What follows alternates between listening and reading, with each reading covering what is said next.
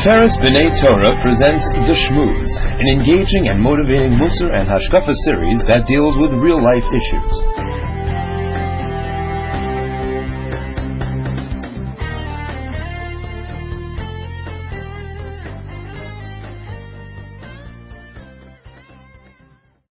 Pasuk Yud Beis goes on to say, Vagia.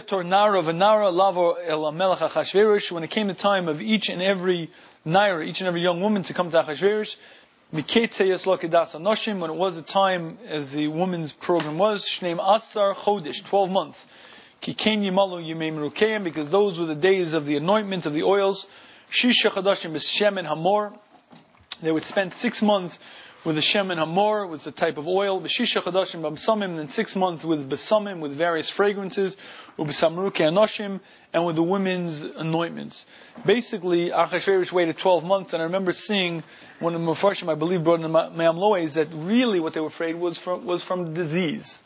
Meaning, here he's going to live with each of these women. We don't know what their background is. Maybe they have some type of disease. He kept them for 12 months, this was Hegai's plot to keep them for 12 months so that if any disease they actually they would have, it would surface. And they spent six months with the oils, six months with perfumes, and then they'd be ready to go to the to the king. Pasuk Gimel says, "Ubazeh nara bar lamelech," and in this way the nara, the woman, comes to the to the king. Es kol shetoma. Whatever she'd asked for was given to her. Mi beis anoshim from the uh, from the beis anoshim from the woman's harem ad beis melech to the beis melech basically, she was able to ask for whatever she wanted to help her make herself more appealing to the king. If she played a harp, she was given a harp. If she sang, she was given various accompaniments. Her job, this young woman's job, was to go in front of the king and get the king as interested as as possible in whatever way she could possibly seduce the the king. Pasuk Yudal says. In the evening she would come. In the morning she would go back. El Beis Anoshim to the woman's harem, Sheni to the second woman's harem, Al Yad Shashgaz Sri Melech. This second harem was guarded by Shashgaz, who was the officer of the king, Shomer Pelogshim. He was the Shomer, the guard of the Pelegishes. Now these were, this was the second harem. The first harem, they were still Basulos, they hadn't lived with anyone supposedly. The second harem was after they lived with the king, they now became a concubine of the king, and in that state remained for eternity, until they died. Losava order la melech, they wouldn't come back to the melech. Kim chafetz ba melech, unless the melech desired her. V'nikra b'shem, and the king would ask for her by name. Typically, the woman would come one night, stay that night, the next morning leave, and never be seen again in the king's harem. Again, the king had hundreds, if not thousands, of such concubine. Keep in mind, wealth was not an issue. Achashverosh had extraordinary wealth. He was the sole monarch of certainly the Persian Empire, potentially at least half the world, if not all the world, and he built himself an humongous, humongous harem where these women remained. When it came the turn of Esther, the daughter of Avichail, Dod Mordechai, the uncle of Mordechai, Ashelakacho Labas, that he, Mordechai, took as a daughter, Lavo Lamelech, to come to the king, Loviksha Dover, she asked for nothing. Yomar except that which Hegai, the office of the king, said you should take. Shomer Hanoshim, the guardian of the women. Esther. And Esther found favor in the eyes of all that found her. This pasuk is telling us that she asked for nothing. Says the Gra, this is another example that shows you the great miracle.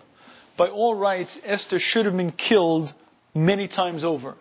Number one, she refused to come with the original request of the king.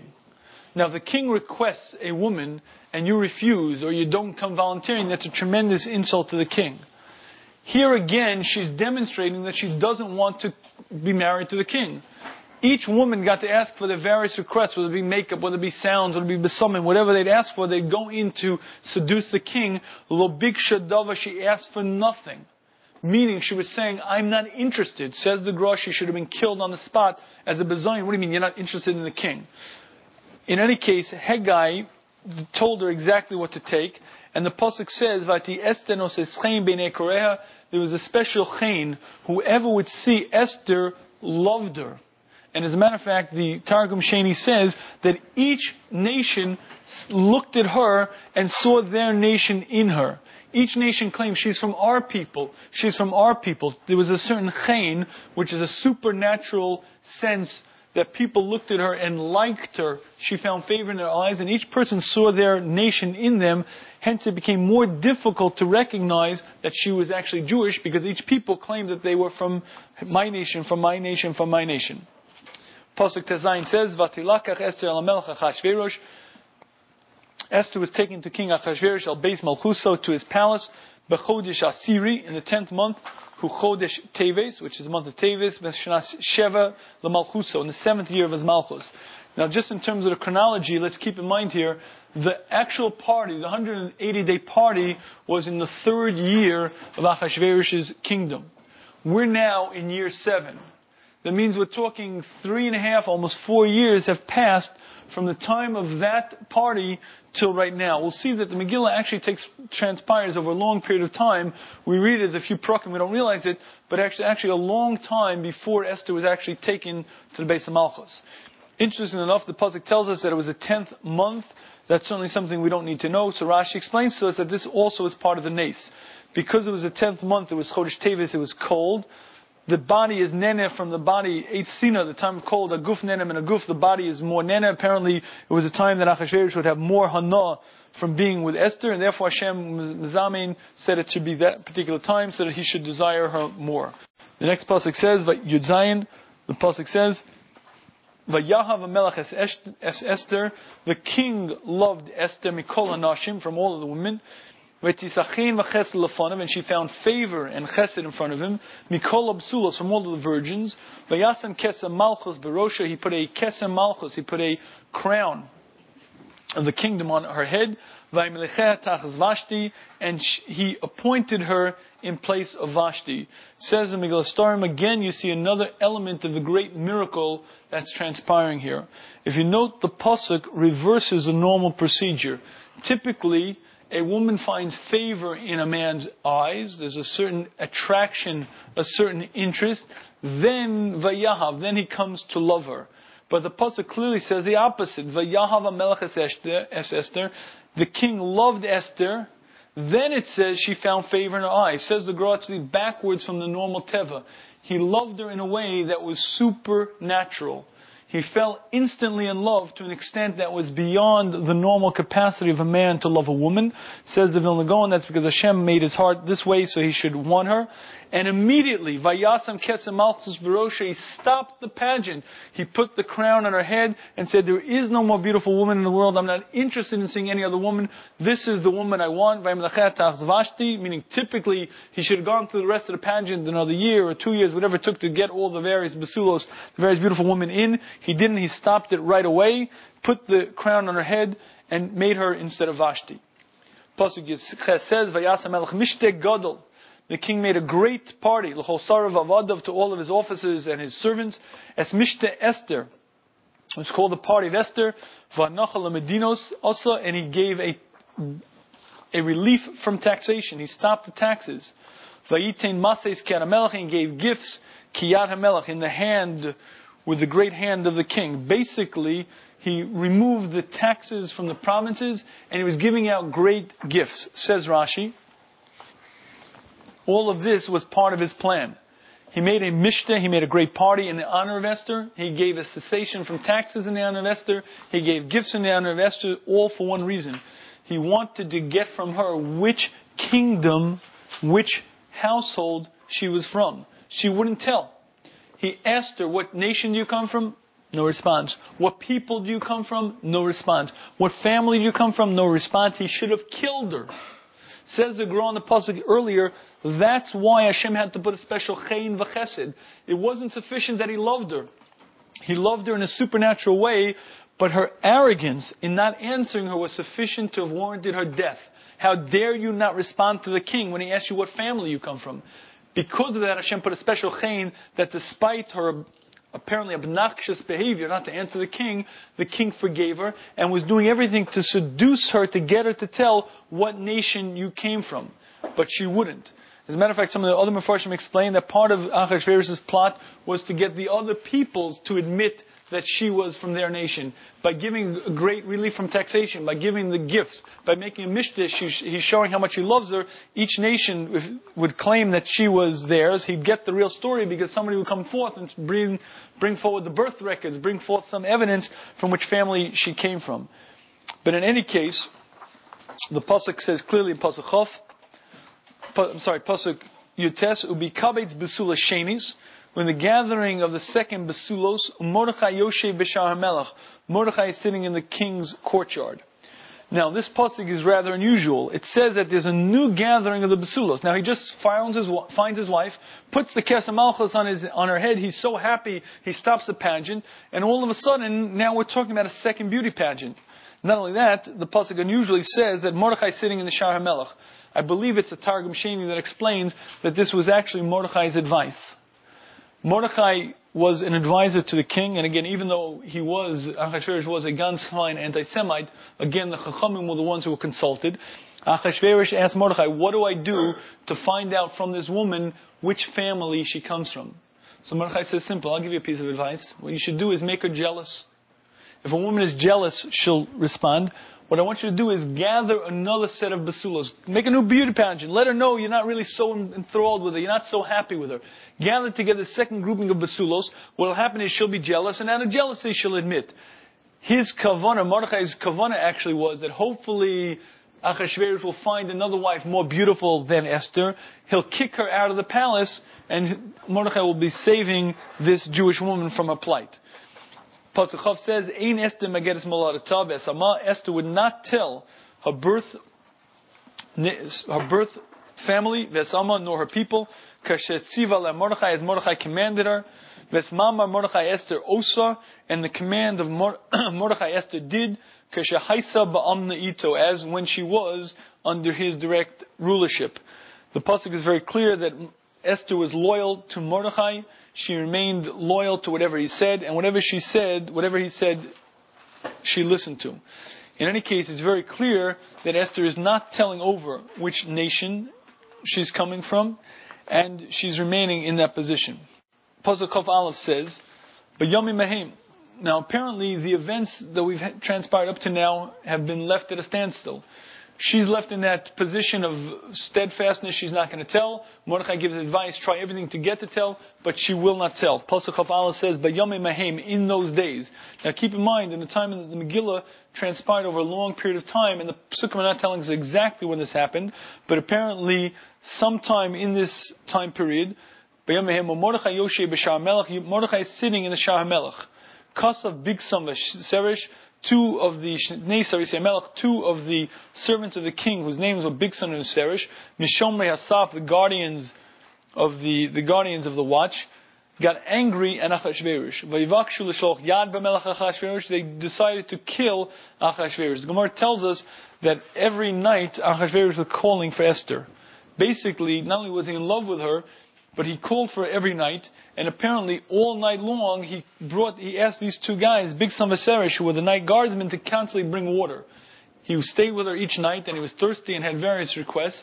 So all night long, instead of their usual relaxing watch when they would sleep, they were constantly back and forth, back and forth. And the Gemara says apparently this got them so enraged that they plotted to kill Achashverosh. The next pasuk says, Mordechai. The matter became known to Mordechai. Vayagid Esther Malka, and it was told over to Esther Malka. Vatomer Esther, and Esther said over Lamelech b'shem Mordechai. Esther told it over to the king in the name of Mordechai. Now Rashi tells us, what does it mean, Vaydavar Hadavar Mordechai? The matter became known to Mordechai. Says Rashi that the reason for this is, is because Mordechai was one of the Yoshvei Lishka Sagazis. He was one of the people who sat on the Sanhedrin. In fact, Mordechai was a Rosh Sanhedrin. One of the requirements to be able to be on the Sanhedrin was you had to be able to interrogate witnesses. The problem is witnesses can come from any province. Witnesses can speak any language. To be able to properly interrogate witnesses, you have to speak whatever language they speak. Hence, an entrance requirement to be on the Sanhedrin was you had to speak the 70 languages. These two people, Big Bigsan Vaserish, were planning to kill Achashverosh. They were sitting in the courtyard of the king, and they were speaking Lashon Tursi. Lashon Tursi was a very uncommon language there in Paras and Madai. They were confident in the fact that they were the only people there who spoke Lashon Tursi, therefore they spoke openly. Unbeknownst to them was the fact that Mordechai knew Tursi because it's one of the 70 languages. Mordechai heard exactly what they were plotting. Mordechai told it over to Esther. Esther said it over to Achashverosh in the name of Mordechai. Next pasuk says, "Vayivuka shadover." The matter was looked into. Vayimatze and was found to be true. They searched at the time of the saf, at the time of that guard duty, when Bigsan Vaserish should have been there. They found them off their post. Vayimatze, they discovered the plot. Vayitlu shneim al They hung Bigsan Vaserish on the eight. Vaikase b'sefer divrei yomim, and was written in the divrei yomim, the Chronicles, lifnei melech, in front of the melech. Now, there are two important points to point out. From number one, the Gemara tells us Ha'omer Dover B'Shem Omer, of one who says over something in a name who said it, maybe Shalom La'olam brings peace to the world. It's a Mishnah in Pirkei Avos. Learn from this pasuk. Esther didn't go to the king and say, Bigsan Vaserish is trying to kill you. Esther said, Mordechai HaYehudi told me that Bigsan Vaserish are trying to kill you. Because of that, it was written in the book of the Chronicles that Mordechai said that Bigsan Vaserish was trying to kill you, and from this came the eventual Yeshua of bringing Mordechai up.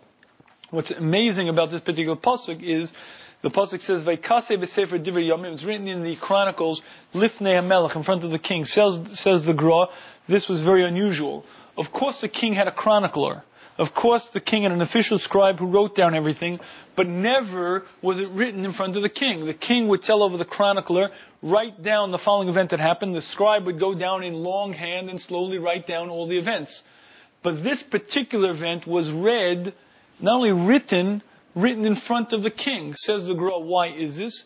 Because this was all part of the miracle of the time. You see, the Gemara tells us who was the official scribe, who was the Sofer Melech, Shimshi, who was one of the sons of Haman. When Shimshi heard that Mordechai HaYehudi was involved, he immediately decided that this will not be written in the Chronicles. And for some reason unknown to Achashverosh, Achashverosh not only told Shimshi to write it down, he demanded that he witness the writing it down. Therefore, Shimshi couldn't change it, couldn't ignore it, had to be written down. Once it was written down in the Chronicle of the Kings, later on we'll see that this became a major part of the reason that the Yeshua came to Israel. Perek Gimel opens up, Achar HaDvarim after these matters, the Gemara Megillah explains to us that always Hashem is first creates the refuah, then brings the makkah, meaning after Hashem went through the whole process of ensuring the fact that Esther would end up in the base Hamalchus, the, that was the refuah for the eventual makkah of Haman's attempt to kill the Jewish nation. Now, the Vilna Gaon mentioned something very interesting on Esther, and that is the fact is she was, at least according to one mandam in the Gemara, a married woman. But even according to the other mandam, she was certainly a very well-known woman because she was one, one of the most beautiful women on the planet. The question is, how come it was that when she was brought to the palace, no one knew that she was Jewish? She was hiding the fact that she was Jewish for many years, especially keeping in mind that very Achashverosh was very motivated to know her lineage he did all of these various things to try to get from her which nation she came from. Why wasn't it that there were many people who knew who she was? Why didn't any of these people come forward? The Gra learns, and there is a machlokas about this, but the Gra learns that this was a nace. It was an element that was forgotten from the face of the planet. Who this woman was, where she came from. It was almost like a cloud descended on the memory of all the people who knew her, all the people in streets who she had met, all the people who saw her, forgot who she was, and it was no one knew her history. This was again part of the refuah because this mysterious woman who is now the queen is in the palace, and this is the refuah that Akash Baruch was bringing for the Makkah. The pasuk says, "Achar After these matters, Gidal Hamelach Haman ben Hamdasa the king Achashverosh brought up to glory, brought up to power Haman ben Hamdasa Hagagi, Vayinasehu, and he made him above the other Sarim. Vayasam is Kiso, he placed his chair, me al Sarim Ashaito, above all the Sarim, above all the princesses, above all the officers that were there. Now, the Pasuk is very clear to tell us the lineage of Haman. Haman ben Hamdasa Hagagi. Now, we're all familiar with the source of this original title of Agagi. Agag was a melech, was a king from the Amaleki line. Shaul HaMelech was given very specific instructions to kill out all of Amalek, including the men, women, children, and animals. In fact, Shaul HaMelech sent out his army. The army was chas on the livestock and on Agag and didn't kill him. Shaul did not stand up for what the Navi said exactly. HaKadosh Baruch Hu appeared to Shmuel and Navi and said that I'm ripping away the Malucha from, from Shaul because he was Kotan Be'enav, he acted too humbly, he didn't stand forward. And in fact, Shmuel comes to Shaul and tells him this. Shaul, Shaul tries to do tshuva, but it's too late. In any case, Shmuel physically kills Agag. But the problem is that Shmuel did not come to kill Agag until the day after Agag had been captured. That night, when Agag was captured, he lived with a woman. And even though the next day Shmuel literally chopped Agag into pieces, that woman had already been pregnant from Agag. And from that child came all of the future Amaleki generations. Had that not happened, then in fact there would not have been a Amalek. This person, Haman ben Amdasa, is from the Agagi line, and the Pasuk is telling us his lineage that he is clearly an Amaleki. The next pasuk says. All of the servants in the king's palace, in the king's shar, would bow down to Haman.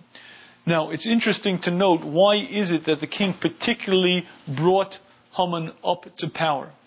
The Gra explains that really he was not particularly powerful. He originally started as one of the lowest of the king's advisors, but because he gave this advice that was poor, he advised Achashverosh to kill his wife. Again, it was not what Achashverosh wanted. Achashverosh wanted his wife, Vashti, to remain the queen because there was a power play that gave him ascension to the Babylonian throne, with her being the heiress. Even though Haman gave poor advice, it was accepted by Achashverosh as wise advice, and even though now he killed Vashti, he wakes up sad Hashem put such a love in his heart for Esther that he recognized that actually Haman did from a great service, that now he got rid of the old and has the new. That, along with the fact that Haman was very wealthy, Achashverosh was enamored with the wealth, the wealth of Haman allowed Achashverosh to feel that Haman was the most wise of all of his advisors, and he brought him up to power. Not only did he bring the power, but the pasuk says that he made all the Avdei Melech, all of the other servants in the Shar Melech, Kori Mishtachav Haman. He made them all bow down to Haman, which means wherever Haman walked, wherever he went, there was a rule in the, the Medina that anyone had to bow full down face on the floor. Kikain Sivalo HaMelech, because that is the command of the king. Mordechai would not bow down, meaning would not go on his knees, nor would he be mishtachaveh, now, nor would he bow down face in the ground. Now we know that there's a famous machlokas as to why it is that Mordechai would not bow down. Rashi brings down the simple pshat, which is brought in the Gemara, that Mordechai was, did not want to bow down to Avodah Zarah. Either Haman had an Avodah Zarah on him, he had some kind of tzelem, some kind of idolatry on his body, or he made himself into an object of Avodah Zarah. Mordechai would not bow down because he felt that was Avodah Zarah. That's one pshat. There is another pshat that's very clear that the reason why Mordechai did not bow down had nothing to do with Avodah Zarah, and rather it was actually a mistake. The, the Megillah Starim says that Mordechai should have bowed down, and as a matter of fact, the Gemara brings down that there was a taina against Mordechai. The taina against Mordechai was because you would not bow down to Haman, the entire decree against the Yisrael unfolded. When the pasuk says Mordechai ben Yair ben Shimi ben Kish Ishimini, the Gemara brings down that the Yisrael were complaining, look what this Ishimini did, look what he did to us. Because he did not bow down to Haman, all of the decrees happened. According to that pshat, the Megillah Starim says, really Mordechai made a mistake. And the Megillah Starim says that there are times, he quotes a Ramban in Yeshaya, there are times when a tzaddik will do something wrong. Says the Ramban in Yeshaya that there are times when HaKadosh Baruch Hu will take away the Bechira from a tzaddik. For certain reasons, Hashem wanted the entire event to unfold as they did. Therefore, Hashem took away the Bechira, and it was almost like Mordechai did not have free will. He could not bow down. In any case, he would not bow down to Haman. B'Shar Melech Mordechai, the Avdei HaMelech, the servant of the king who were in the Shar Melech, said to Mordechai, Madua ato over it's mitzvah Melech. Why are you being over? Why are you violating the commandment of the king? Now, we're all familiar with the Medrash that says that the name of Hashem does not appear in the Megillah. Whenever you see the word HaMelech, that is the reference to HaKadosh Baruch Hu. Now we know the Megillah was written by Mordechai, Esther.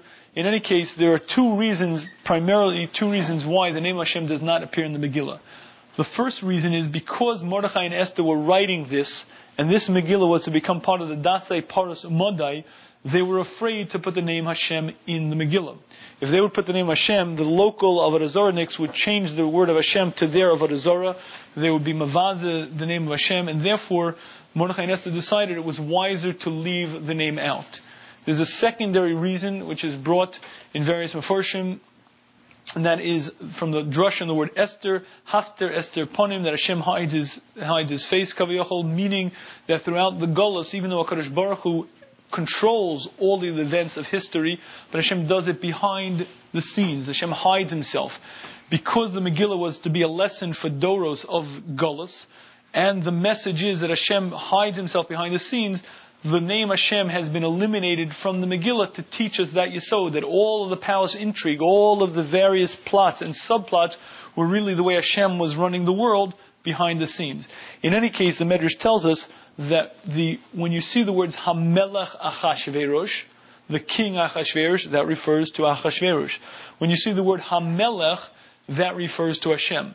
In this pasuk, we see the words Madua ata overetz mitzvah samelech. Why are you violating the command of the king? The Megillah Storim would tell you that that is because there was actually a taina against Mordechai. Why are you violating the words of Hashem? Hamelech means because since it's not Avodah Zarah, you should have bowed down. Again, if you learn it that he wasn't putting an avodah zarah, you can't read the pasuk this way. You have to learn a different shot. But that's the way the Megillah Starim would read this. Pasuk Dalit continues, "Vayik ba'amram elav yom v'yom." When they would say to him, "Ki amram," when they would say to him, "Yom v'yom," each day, "V'losham aleim," he would not listen to them. Meaning, the various people, the various officers in the courtyard of the king had a tie against Mordechai. Who do you think you are? All of us have to bow down. We all follow the command of the king. Who do you think you are? You think you're above us? You think you're beyond the law that you don't have to listen to us? And they said to him each and every day. Vayagidu. Then they went and told Haman. Liros to see Hayamdu divrei Mordechai, whether the words of Mordechai would be upheld. He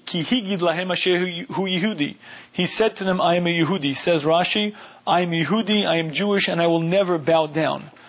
Now what's interesting to note is that the officers and the various dignitaries said this to Mordechai on a daily basis. Why aren't you listening to the Dvar Melech? Why aren't you listening to the king's command? It's only later on the pasuk says Vayigidu Haman. They said over to Haman to see whether in fact Mordechai would be able to get away with his his, his statement that he'll never bow down. The Gra is bothered by an obvious question. What do they have to tell Haman for? Every day Haman would walk out and noticeably Mordechai would not bow down. It wasn't a hidden fact. He would clearly not just not bow down, he would look at Haman and not bow down. Yet apparently, they had to tell Haman. Says the Gra, fantastic illustration in human character. The Gra says, Lo ra'a machmas godol geuso, Haman didn't notice it. He was so self-absorbed, so absorbed in his honor and his glory, he didn't notice that one of the main, his main adversary, one of his main antagonists, one of his enemies, one of the most powerful people, additionally in the Medina, would not bow down to him. He was so self-absorbed that even though, again, typically a Baal is very sensitive. What do you mean you don't give me cover? I'm very makbid about my cover. But he was so absorbed in his honor, he didn't even notice this fact until they actually came and told him that Mordechai is not bowing down. Pasuk Hey continues, Vayar Haman ki ein Mordechai kore mishtachave. Haman saw that Mordechai would not bow down to him. The Gra there explains, what do you mean he saw? He actually went close. Haman tested to see if it's true. Haman walked very close to Mordechai and stood there. Mordechai stared him in the eye and Mordechai would not bow down. Vayar Haman, then Haman saw that in fact Mordechai would not bow down. Vaymale Haman Chema. Haman became filled with anger. Now, the Me'am Lois brings down, I believe it's a Yalkut Shimoni, a famous, famous medrash that was actually was happening here was more than just what meets the eye. The Me'am Lois brings that two years into Achashverosh's reign, there was a slight rebellion in the provinces that are now known as India. Achashverosh sent out 12,000 soldiers led by two generals to put down this rebellion. Those two generals, each in charge of 6,000 soldiers, were Haman and Mordechai. He gave them each enough provisions, enough food, water, and necessities to last for three years of battle.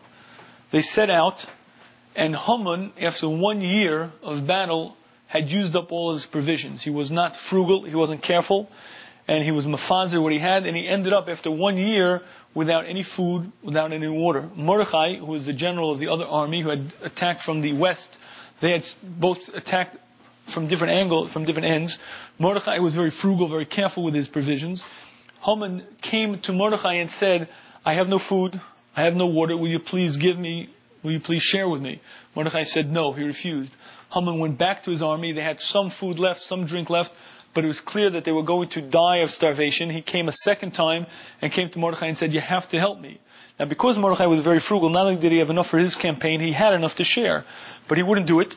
And he said to Haman, recognizing that Haman was the major Soni Israel that he was, he said to him, I'll do it I'll share this with you on the one condition. You sell yourself to me as an Eved. Now, there was no shtar that they could write on the battlefield.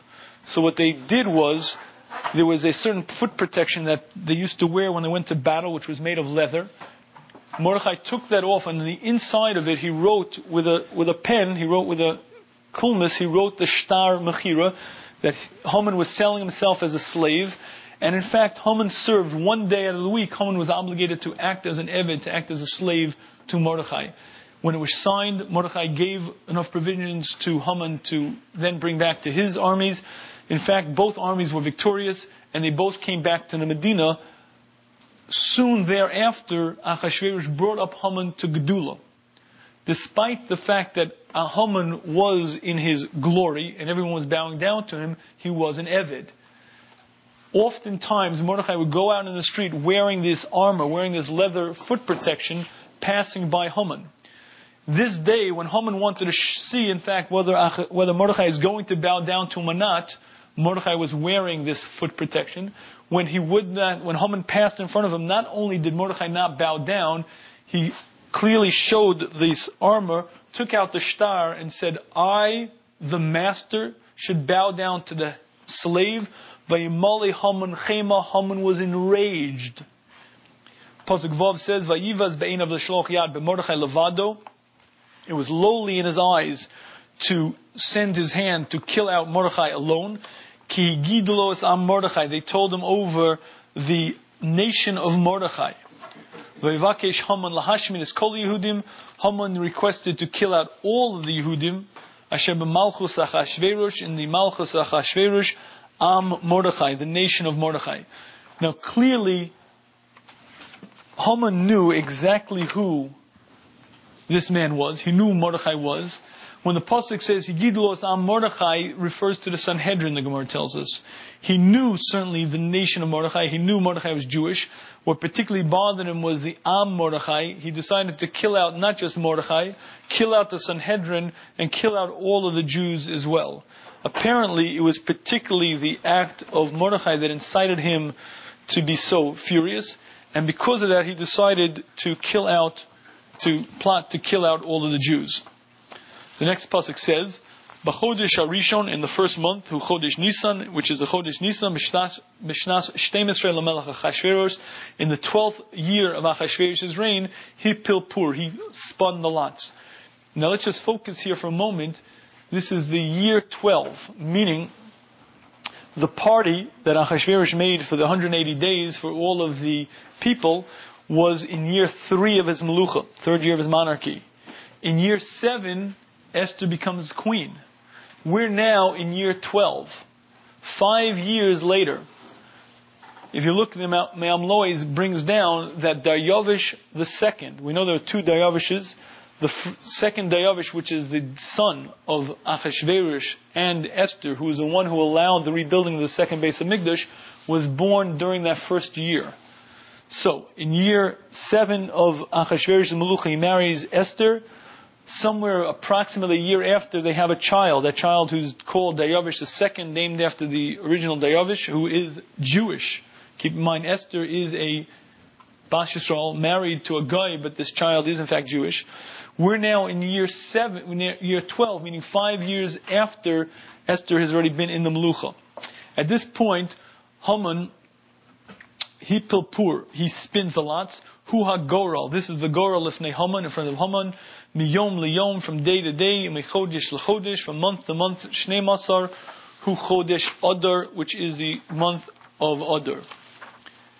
Now, the Gra explains that this Hippilpur is not how people typically assume some kind of frivolous or silly lottery.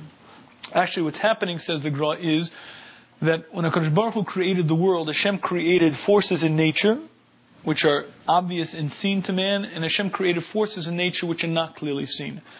There are various kochos that Hashem put in the world, what are known as black magic, kishuf, kochos atuma, and various forces where there is a concept in the Torah of machshefel sechaya that means a person who literally does black magic, who's able to make different things appear, who's able to make things disappear. There are certain forces of shadim and koach that Hashem put in the world.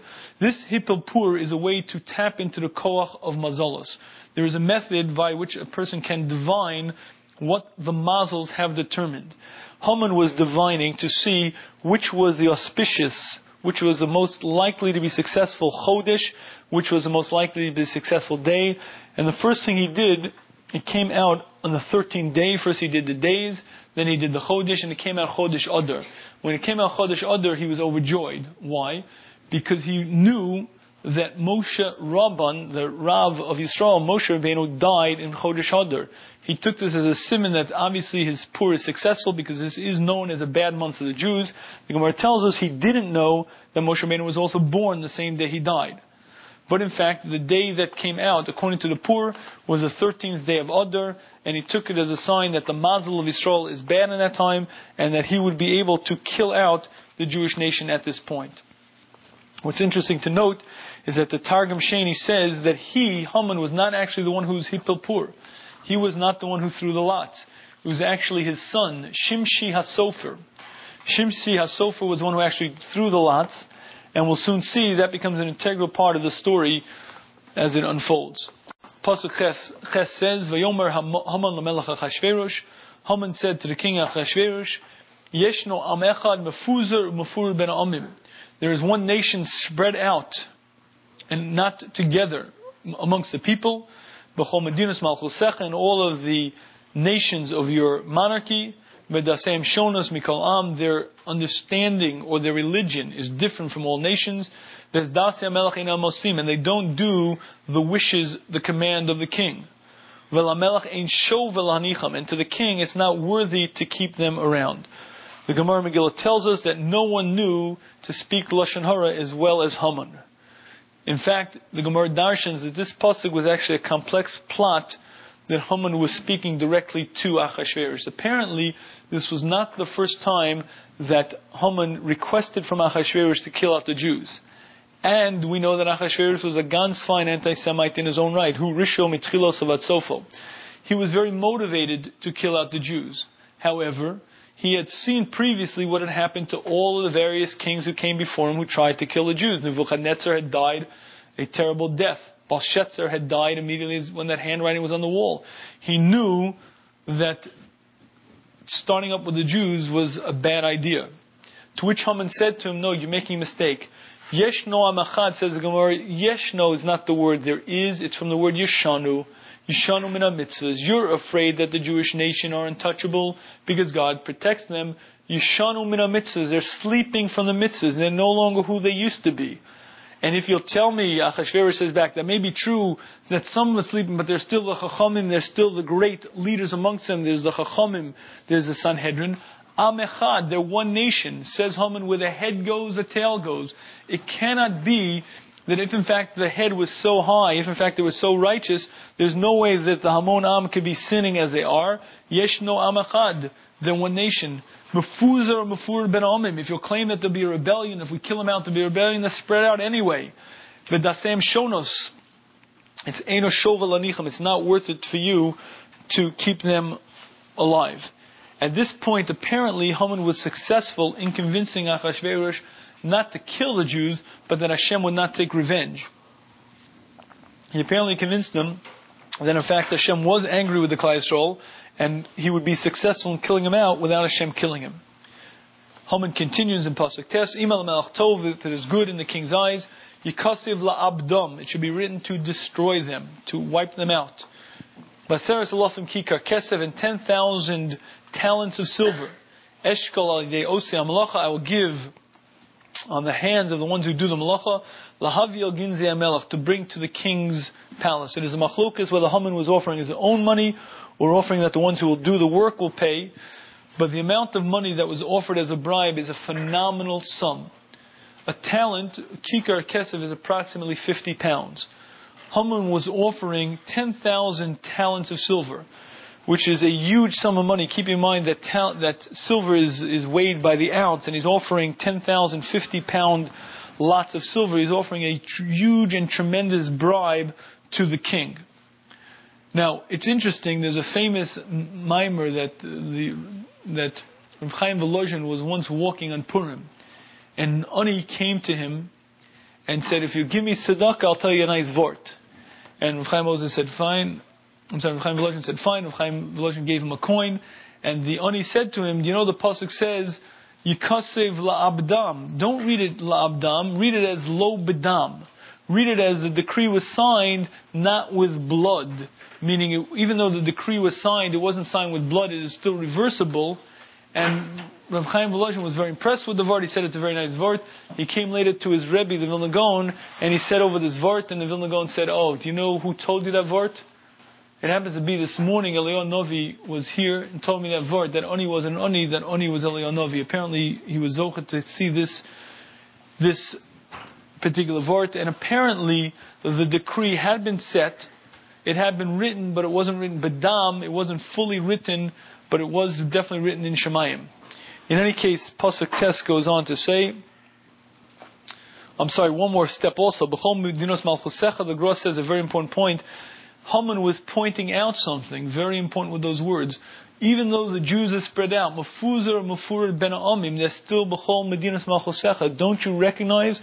Remember, the 127 Medinas that are left to you all of the Jews are left alive within your dominion. Even though you lost over hundred kingships, over hundred states have been taken from you, every single Jew alive has been left to you. Don't you understand that's a sign that Hashem wants his nation killed? Apparently that was a winning taina, and based on that, in fact, Achashverosh agreed. Pasuk Yud goes on to say, "Vayatzar melech al yodo." The king took off his ring from his hand. This was a signet ring. This was the way a king would sign all of his various decrees. Not only did he sign over the decree to kill the Jews, he gave the tabas itself. He gave the power of signature over to him, and He effectively took rulership, gave it over to Haman, gave him complete power. Vayitna lahaman ben Amdasa Agagi. He gave it over to Haman ben Amdasa Agagi, Sorer HaYehudim, the enemy of the Yehudim. Now, it's interesting to note, the Gemara tells us that this Hasarasa Tabas, this giving over of the Tabas from Achashverosh to Haman, did more good for the Jewish people than 48 Nevi'im and 7 Nevi'os. Because even though the Nevi'im and Nevi'us came generation after generation telling the Klal Yisrael to do tshuva, none had the kind of effect that this Hasarasa Tabas had.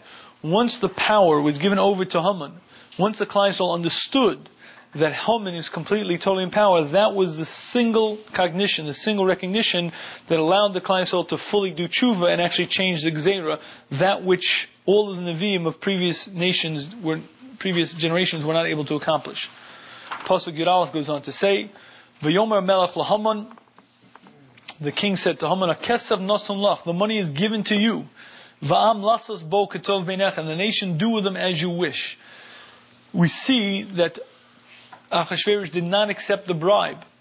Haman offered a huge sum of money. Achashverosh said, you don't have to pay me. The Gemara Megillah says, actually, Moshel Mahadovadome, if you want to know what this is compared to, says the Gemara it's compared to two neighbors.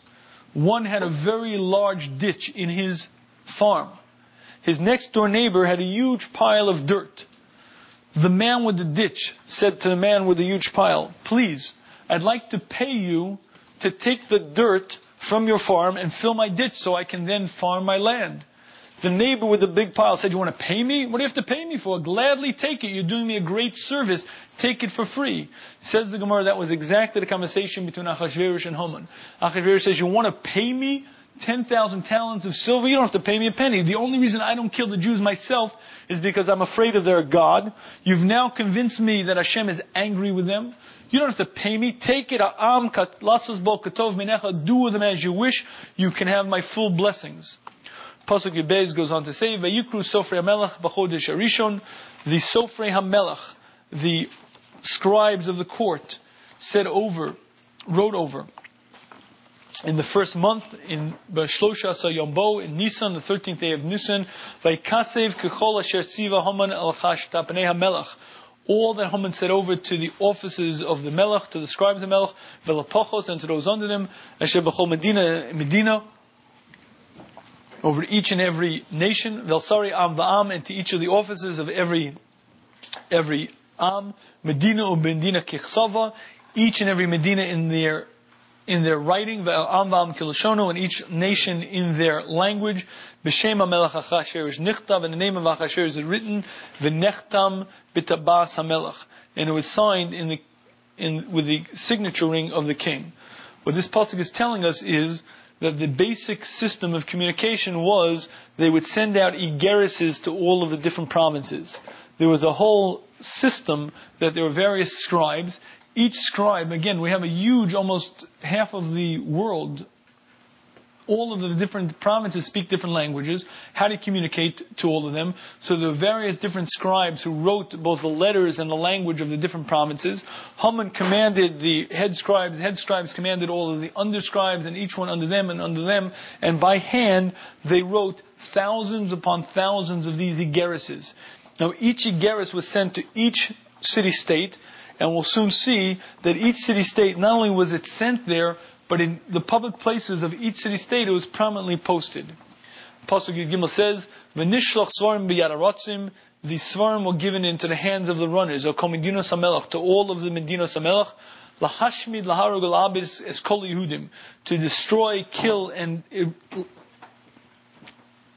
and eliminate all the Yehudim, minar vadzokim, from young to old, taf v'noshim, children and women, biyom echad, in one day, v'shlosha asar l'chodish neimasar hu chodesh adar, in the thirteenth day of Adar Ushlalom Lavos, and their booty is to be taken captive. Meaning, not only were there enough anti-Semites in the Medina to gladly kill the Jews, there was a bribe, there was a shochad that Haman was adding to that. And that is that the booty was to be taken by the killers. So, if you succeeded in killing out a Jewish household, not only did you get the honor of killing that household, but any wealth that they had became yours. The Jews historically were wealthy. Even now in Paras and Madai they were doing well. There were many Jews who had fortunes.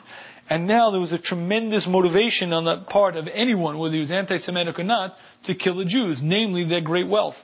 The person who succeeded in killing out that Jewish person got the wealth. So obviously there's a great motivation involved. Medina, the word was given out in each and every Medina, revealed to all of the nations, to be prepared for this day. Now keep in mind, it was the 13th of Nisan that the Geras, that Haman convinced Achashverosh. That is the day that the Gerises were sent out. It's not until almost 11 months later, until the 13th of Adar, that the actual killing is to take place. Most of the provinces didn't know it right away. Most of the provinces, it took quite a number of days, weeks, maybe a month to the garrison to get there. However, Haratzim Yasu Dechufim Bidvar Melech, the runners ran out pushed by in the word of the king.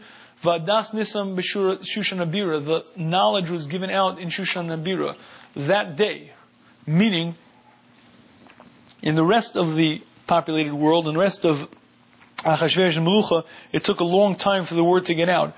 In Shushan, that day, Bo Bayom, on the 13th of Nisan, the word would spread out, because there, the garrisons were put up right away, and everyone knew about it. Vamelech Haman Yashu Lishtos, the king and Haman sat down to drink, they were happy, joyful. Va'ir Shushan Navocha, and the city of Shushan was depressed. The main body of the Jewish people were in Shushan, and the Targum Sheni is very explicit what happened in Shushan on that day. In each public place, there was a city courtyard. In that courtyard, there was a large post. This Igeris was stamped on the post. Meaning, every whatever mile, every two miles, whatever there was a central gathering area, they put up these posts. And the Igeris was very clearly written. The Targum Sheni tells us that what it says was as follows.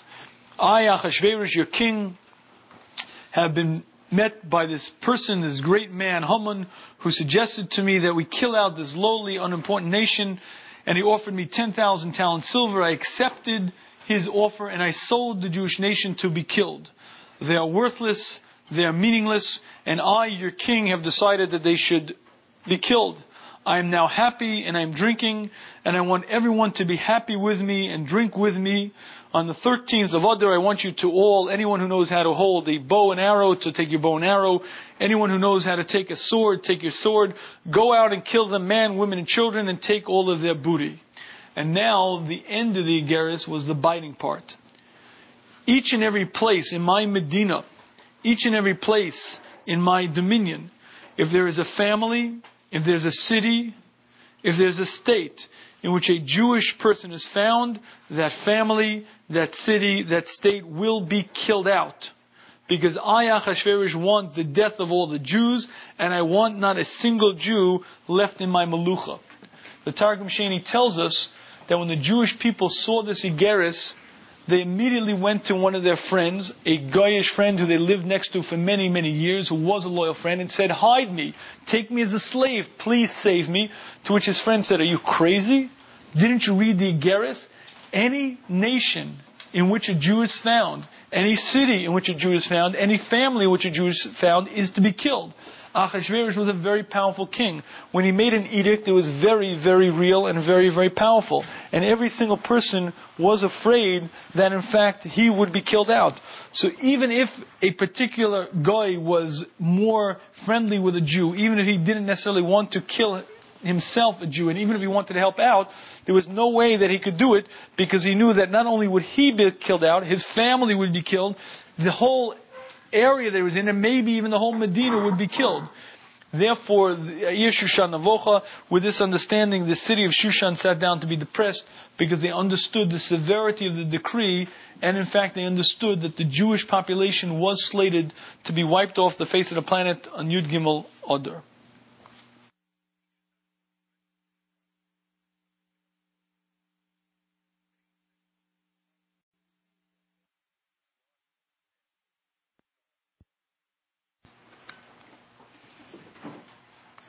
Perek Daled opens up.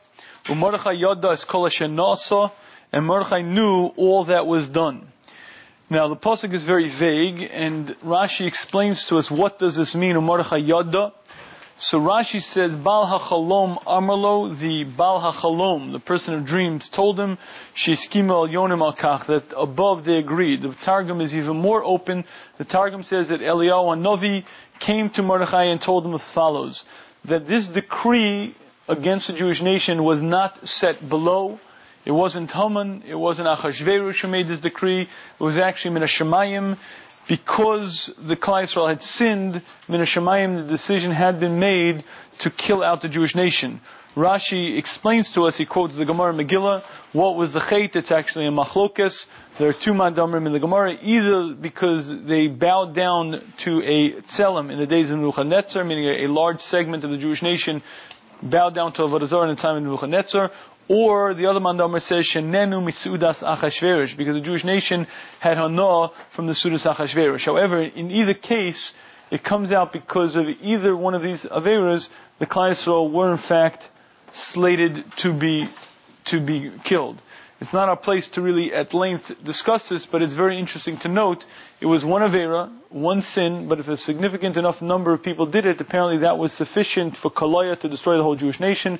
People oftentimes have questions why the Holocaust, how could they have taken good Jews and, and killing them? Apparently, it wasn't for mitzvahs, and uh, apparently we've seen many times in history, if the Yisrael sins, then they lose that merit of protection, and additionally, there'll be times when the entire Klal will be fit to have been destroyed. In any case, Mordechai knew this idea, Ruach Kodesh, as Kol all that was done. Meaning, he knew not just that the decree had been made, but he knew about the money that not only had Haman offered 10,000 shekel to buy the nation, but that Achashverosh refused the Mefarshim on the Gemara explained to us that the reason why Achashverosh refused was because actually he hated the Klal Yisrael more than did Haman. The Gemara gave us that mushal, the two people, one with a ditch and one with a pile. The Mefarshim explained the reason why Achashverosh actually refused was because as a sign, as a simon, that he hates the Jewish nation more. Don't pay me, I would pay you. Vayikra Mordechai begodov. Mordechai ripped his clothing. Vayilbash sak ve'efer. He wore ashes and sackcloth. Vayetze b'toch he went into the city, into the center of the city. Vayizak zakag dola umara, and he let out a bitter and great cry. He began crying out loud. The Targum Sheni explains to us that actually what happened was Mordechai was the Rosh Sanhedrin. He was known as the Galador. Shushan was the main population of the Jewish people, lived there. There was a large square somewhere in the center of Shushan. He went to the large square, put on sackcloth and ashes, and sat on the floor and began crying. The word began spreading that the Gadol Ador is sitting on, his, on the floor. No one had known about the decree yet, but they began gathering around, and he began telling them about what happened. He told them about the decree. He told them about the, the fact that the Gzeir was agreed in Mishamayim, people started gathering more people and more people and more people, and as the Targum Sheni tells us, there were literally thousands of people. The Jewish population of Shushan understood. Again, even though the, the Ratzim, even though the runners didn't get to the outer regions of the Melucha till much later, by Yud Gimel, all of Shushan knew, and they were gathered around Mordechai, sitting there on the floor, crying. Pasuk Beis tells us, "Vayavo ad lefnei shar hamelach." Mordechai went up until the Shar HaMelech. Ki ein lavo el Shar HaMelech b'levush One cannot come to the actual gate of the king wearing a levush sak. What Mordechai told the Jewish nation at this point is that there's no hope. He said, Ein lano melech, we don't have a king to rely on, we're in exile. Ein lo novi, we don't have a novi, we don't have a prophet who could intercede, who could daven to Hashem for us. We don't have a place to run. Vein lano medina, there's no nation, there is no hope. And when he went to Ad Lefnei Hashar HaMelech, the Targum Sheni says that what he was actually doing is he was showing something very important. Typically, he, being a advisor to the king, should have gone right into the king, meaning he should have put on his best clothes and he should have appealed to Achashverosh. Not only didn't he appeal to Achashverosh, he sits down in the courtyard and he wears sackcloth the type of clothing that one is not allowed to go into the Shar HaMelech with. Even though people asked him, why don't you intercede, why don't you take normal Derech HaTeva, he wouldn't do that because he was showing clearly that there is no hope. The normal method of Derech HaTeva, the normal method of appealing to the king, the normal method of using political antecedents to use various strategies to get the king to, to have Rachmanis would not work. Therefore he sat Belavush Sak. Pasuk Gimel says, "V'chol Medina, Medina, each and every nation, Makom Shedvar Melech V'Dasa Magia, every place with the word of the king and his understanding, his approach, reached Evel Gadol LaYehudim. It was a great mourning LaYehudim, Mitzon Ubechi, fasting and crying, Umisped and Hespedim. The Targum tells us Hespedim, people were basically writing their eulogies. They knew it was over. Sak Va'efa Yutzal Rabim, sak ve'efer, meaning ashes and sackcloth, were yutzel rabim, everyone had on this, this attitude of it's all over. The Targum Sheni explains to us that in each of the places where the Igeres reached, so it, it was publicly in a large, in a center area, was posted to a large pole, and every day the Jewish people would go out, look at the Igeris. Again, the Igeris we had described earlier was written by Achashverosh, gave the exact date that on Yud Gimel Adar all the Jews are to be killed. And the Targum tells us that each day the Jewish people would pass it and they would count their remaining days on the planet. They knew that there was no hope. Even the Tzaddik Ador was clearly showing that he wasn't going to go in. And therefore, they knew that it was all over. But Tavona Naras Esther, the the young maidens of Esther came to Vasariseh and her servants, Vayegidullah, and they told her, they reported to her that Mordechai was sitting in the Shar HaMelech, uh, almost in the Shar HaMelech, what he had said and what was happening. Vatischal HaMalka Ma'od, the Malka was very, very troubled, very, very upset. Vatishlach begodim lahalbishes Mordechai, she sent begodim to dress Mordechai. Ulahasir sakome olav, and to take off his sackcloth from upon him, velo kibel, he wouldn't accept. The the Megillas Setarim explains to us that this was also, again, in the same light, where Esther was send, sending a message to Mordechai.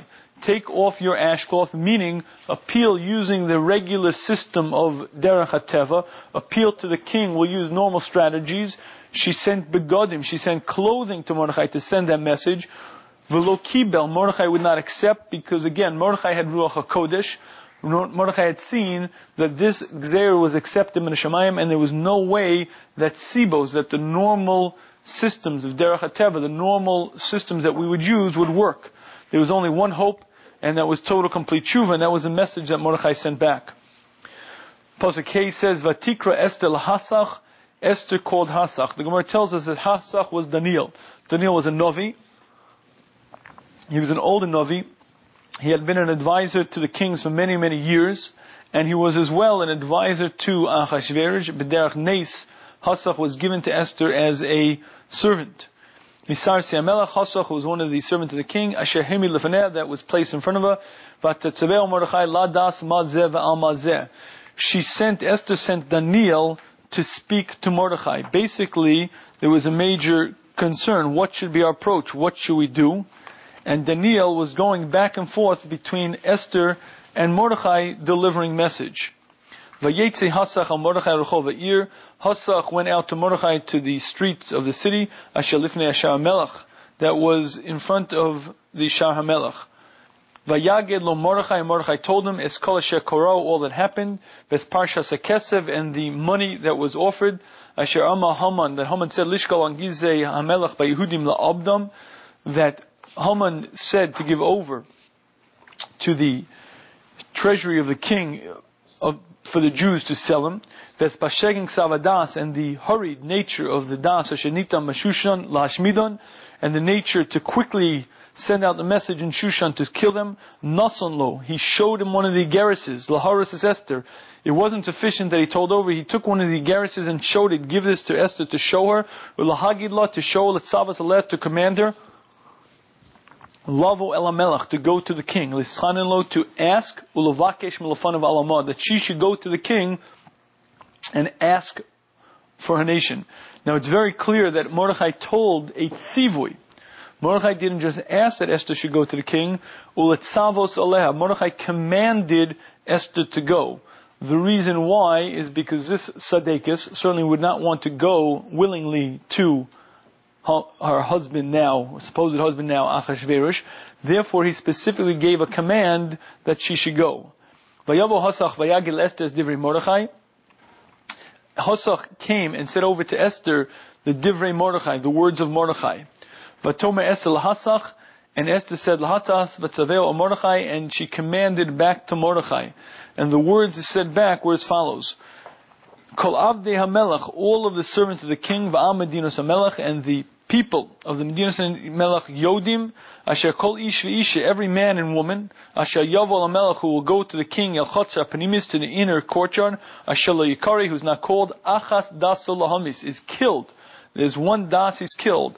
Levad Mesher Yoshi Lo Melech Ashar Bizazal, unless the king puts down his golden scepter v'chaya and lives, Vani Lo Nikresi Laval Melech Zesh Yom and I have not been brought to the king, I have not been called to the king for 30 days. Now basically, you have to keep in mind that Achashverosh was a very, very powerful despot. And there was a rule in his kingdom. If you walked into an inner sanctum without being invited, Achas daso lahamish, you were killed. As a matter of fact, the Medrash tells us that there were two rotzchim, there were two guards at the foot of Achashverosh's throne. If anyone walked in, they immediately went to kill him. In fact, that's what happened by Esther. They went to kill him, however, they were stopped. The point is, Esther said back a very good taina. Anyone who comes in to the Chatzapanimis Dasul Hamis is, is immediately to be killed. The Targum puts in very troubling words. The Targum says, anyone who comes into the courtyard unless he's invited by Haman. What the Targum is telling us is that not only did Achashverosh give over his signet ring to Haman, he gave over complete control of his monarchy to Haman. The only people who went in to visit Achashverosh were the ones who Haman said should come in. There was no hope for an audience because it wasn't just that Haman made the decree together with Achashverosh, but Haman controlled the audiences of the king. The only one who could come in without being killed was someone who was sent in by Haman. So Esther was saying back a very good time. She said, listen, you command me to go to the king, I being queen, to ask Rahmanis for this nation. Let's understand what's happening here. Number one, Haman is in complete control. Number two, Ani loni kresi lavola melech It's been 30 days since I've been called to the king. Now previously, they've been already married five years. Previous to this point, Achashverosh regularly called for Esther. Initially, it was every single day, and afterwards also apparently it was pretty regular. This was an unusual time where for 30 days, an entire month, Achashverosh had not called for Esther. So Esther said back, listen, strategically, what you're suggesting isn't wise. Number one, Haman controls things. Number two, anyway, Achashverosh is eventually going to call for me. It's been already 30 days. Why risk it that I might catch him in a bad mood? Let's wait until he actually calls for me, and it's much wiser. The pasuk says, "Vayagidu leMordechai as divrei Esther." They said over to Mordechai as divrei Esther. Noticeably missing from this pasuk is the word hasach.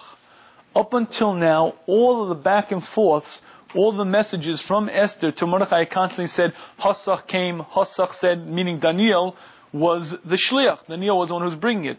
In Pasuk Yud that expression is missing. Says the Gemara, um, says the Targum, the reason why it's missing is because actually Hasach was killed. When Haman heard that Hasach was running back and forth between Mordechai, his enemy, and the Queen Esther, he had him killed, which was somewhat risky.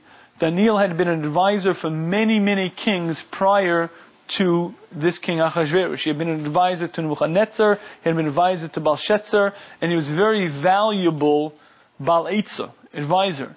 Yet Haman was so powerful and knew his position so well that he was not afraid to kill Hasach. The minute he sees some sort of plot between him, he kills Hasach, and now it was someone else, Vaigil Mordechai, someone else had to come to Mordechai to say what Esther had re- replied back. Pasuk Gimel says, Vayoma Mordechai Lashiv El Esther. When Mordechai got Esther's response, he responded back, Al tidami benafshech, don't imagine within yourself, lihimalez beis hamelach, to save yourself in the king's palace, mikola Yehudim, from all of the Jews. Kimacharesh tacharishi beis azos, if you're silent at this time, Revach Yehudim, a salvation and a Yeshua will come to the Jews, from another place, Va'atu Beisavich Tovedu, and you and your father's house will be lost. Umiyodeya, and who knows in Eis Kazos Lamalchus, who knows if it weren't for this very time that you ended up coming to the Malchus. Basically, what Mordechai was saying back to Esther was, don't think that you're going to hide in the king's palace. Right now you feel comfortable. Right now you feel you're the queen, you feel comfortable in your surroundings, that you're not threatened. Al-Tidami ben Avshech, don't imagine in your mind that you're going to be saved, because if you don't do this, the Revach Vatzal come, the Jews will be saved, but you and your father's house will be lost. He's threatening Esther that a terrible thing is going to happen to them. And who knows if Leis Kazos, if for, them, for this reason you got Lamalchus. The Rosh Yeshiva asked a very obvious question on this pasuk, and that is that it sounds like Mordechai is losing his temper, and act, answering back almost, if you would, irrationally to Esther.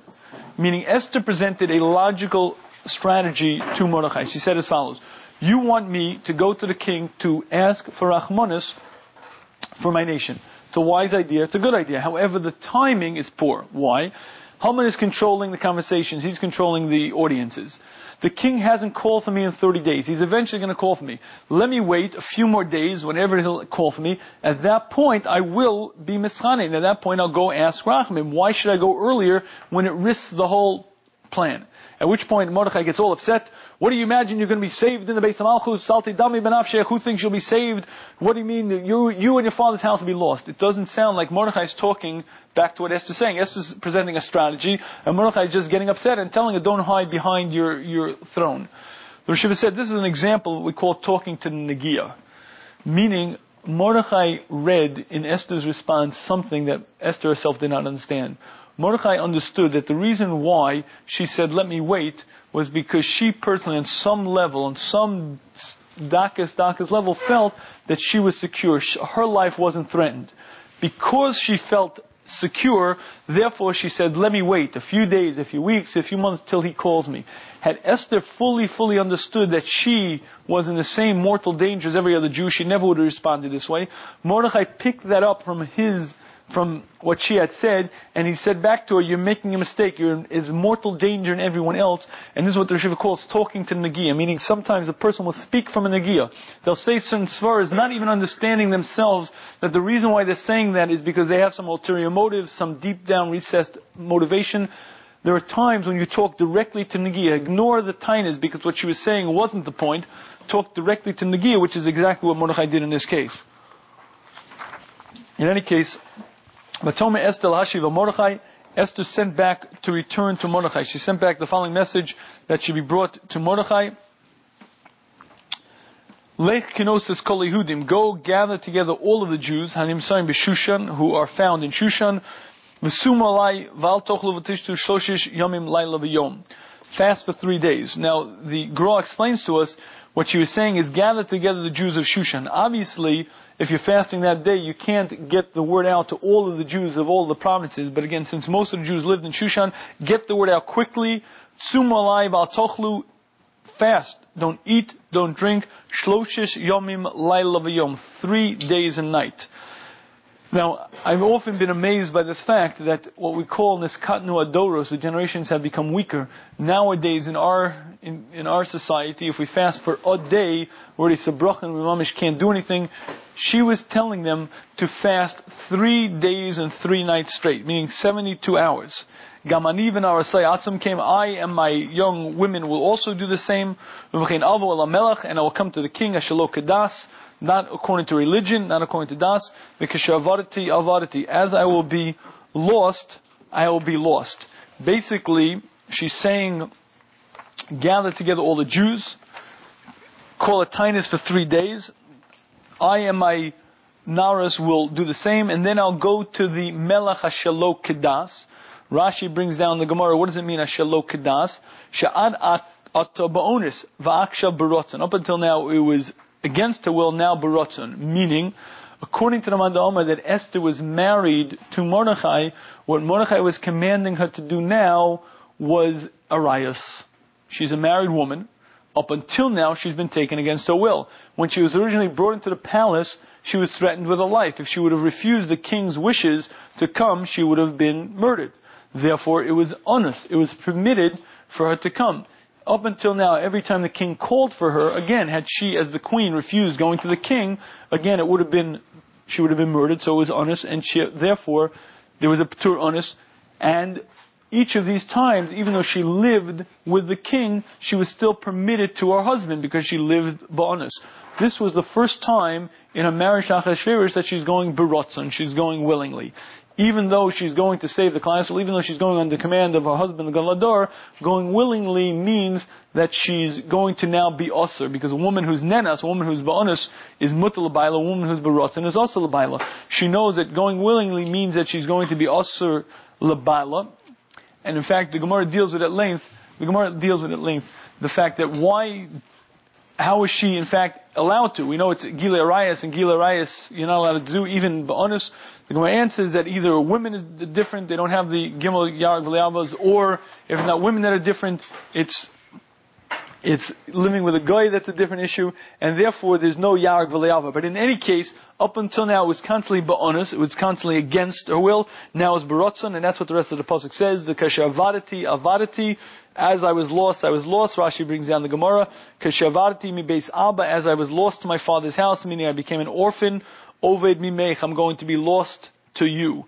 Meaning, up until now, I was still permitted, if this Achashverosh would die, I'd be able to come back and remarry you. Now I'm going to be, to be lost from you as well. She knew that she was going to lose her husband doing this, and she agreed. Now the Targum Sheni tells us that what she was actually saying was, go gather together all the Jews in Shushan, and the Targum explains what actually happened. Mordechai sent out a message that there's to be three days of fasting, and they gathered together. They found 12,000 Kohanim within the Shushan area. Each Kohen took a shofar in his right hand, a Sefer Torah in his left hand, and thousands upon thousands upon thousands of Jews gathered in the main center over there, and they began crying, Avinu Malkeinu Anenu Anenu. The Targum explains exactly what they were asking, and apparently it was extraordinarily moving tshuva. They were all, they understood. Their life was literally finished. There was no hope. Mordechai told them clearly there was no derech no normal strategies. They understood their days were numbered and they cried out a true, true tshuva. And the entire client saw crying with the kolos of the shofrim. Apparently the kol was so great that the Gemara tells us that Shebachu Malachat Savakos, the, the malachim above began crying. V'yanu avosa mikvaram, the actually, the avos actually awoken, meaning the tshuva was good, proper, and apparently accomplished what it, what it was set out to do. The next pasuk says, Vayavor Mordechai, Mordechai was over. of Esther, and he did in accordance to all that Esther commanded. The pasuk says, "Vayavor Mordechai." He was over. What do you mean he was over? What did he violate? Over means he violated. Rashi brings down the Gemara. He was over al das. He was over the religion. Lehisanos biyom tov rishon shel Pesach to fast on the first day of Pesach, meaning it was Yud Gimel Nisan when Haman came into Achashverosh and finally convinced him. Again, for a long time he was beseeching Achashverosh. For a long time he was plotting to get Achashverosh. It wasn't until Yud Gimel Nisan that Achashverosh actually agreed to send out the Igeris. That is the day that this Igeris was sent, the day Achashverosh agreed was the day the Igeris was sent out. That day, Mordechai sat down in the Sha'ar HaMelech. That day the message came to Esther.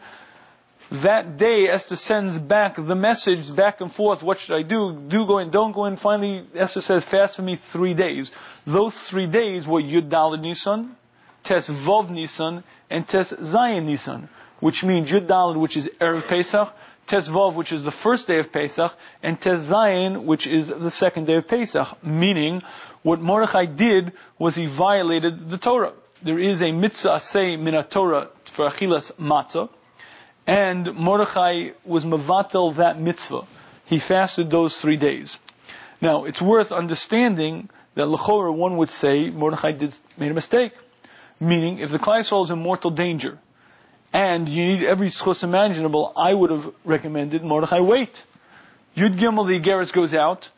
Instead of making the Tainish Yud Dalet, Tezvav and Tezayin, wait till after the first days of Pesach eat matzah, the entire Klal Yisrael doing a mitzvah, achilas matzah, kuroi, would be a wonderful schus, and begin the fast a few days after. Meaning, the Igeris said that the Jews are not to be killed until Yud Gimel Adar, 11 months later. There's plenty of time between today, meaning today being Yud Gimel Adar and Yud mm-hmm. Gimel, I'm sorry, Yud Gimel Nisan and Yud Gimel Adar. It's 11 months. What's the rush? Why do you have to make the, the three day fast right away and be Mavat Matzah?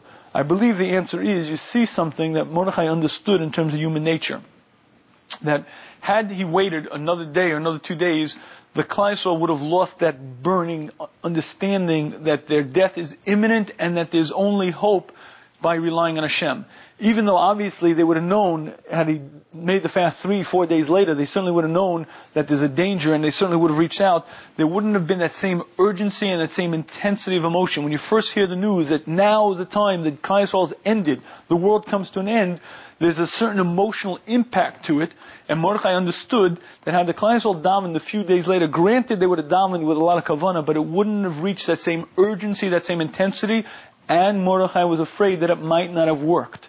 Therefore, he was willing to be mavatal a mitzvah say of achilas matzah because he knew that that intensity, that urgency is the only way that the tefillah would be makabel. And it's a tremendous lesson in terms of understanding how much a Jew can accomplish if he fully, fully reaches out. Oftentimes when, when davening, there's a difference between a davening and fully, fully reaching to the depth of, of a full tshuva. Mordechai understood it, and only with the urgency of the danger imminent upon them would the class reach out. Therefore, he made the Gzer, Vayav Mordechai. He was over, and he decreed that day should be the fast. For more information about Tiferes B'nai Torah and the Shmooze, or to listen to the Shmooze online, please visit us at www.theshmooze.com or call 1 866 613 Torah.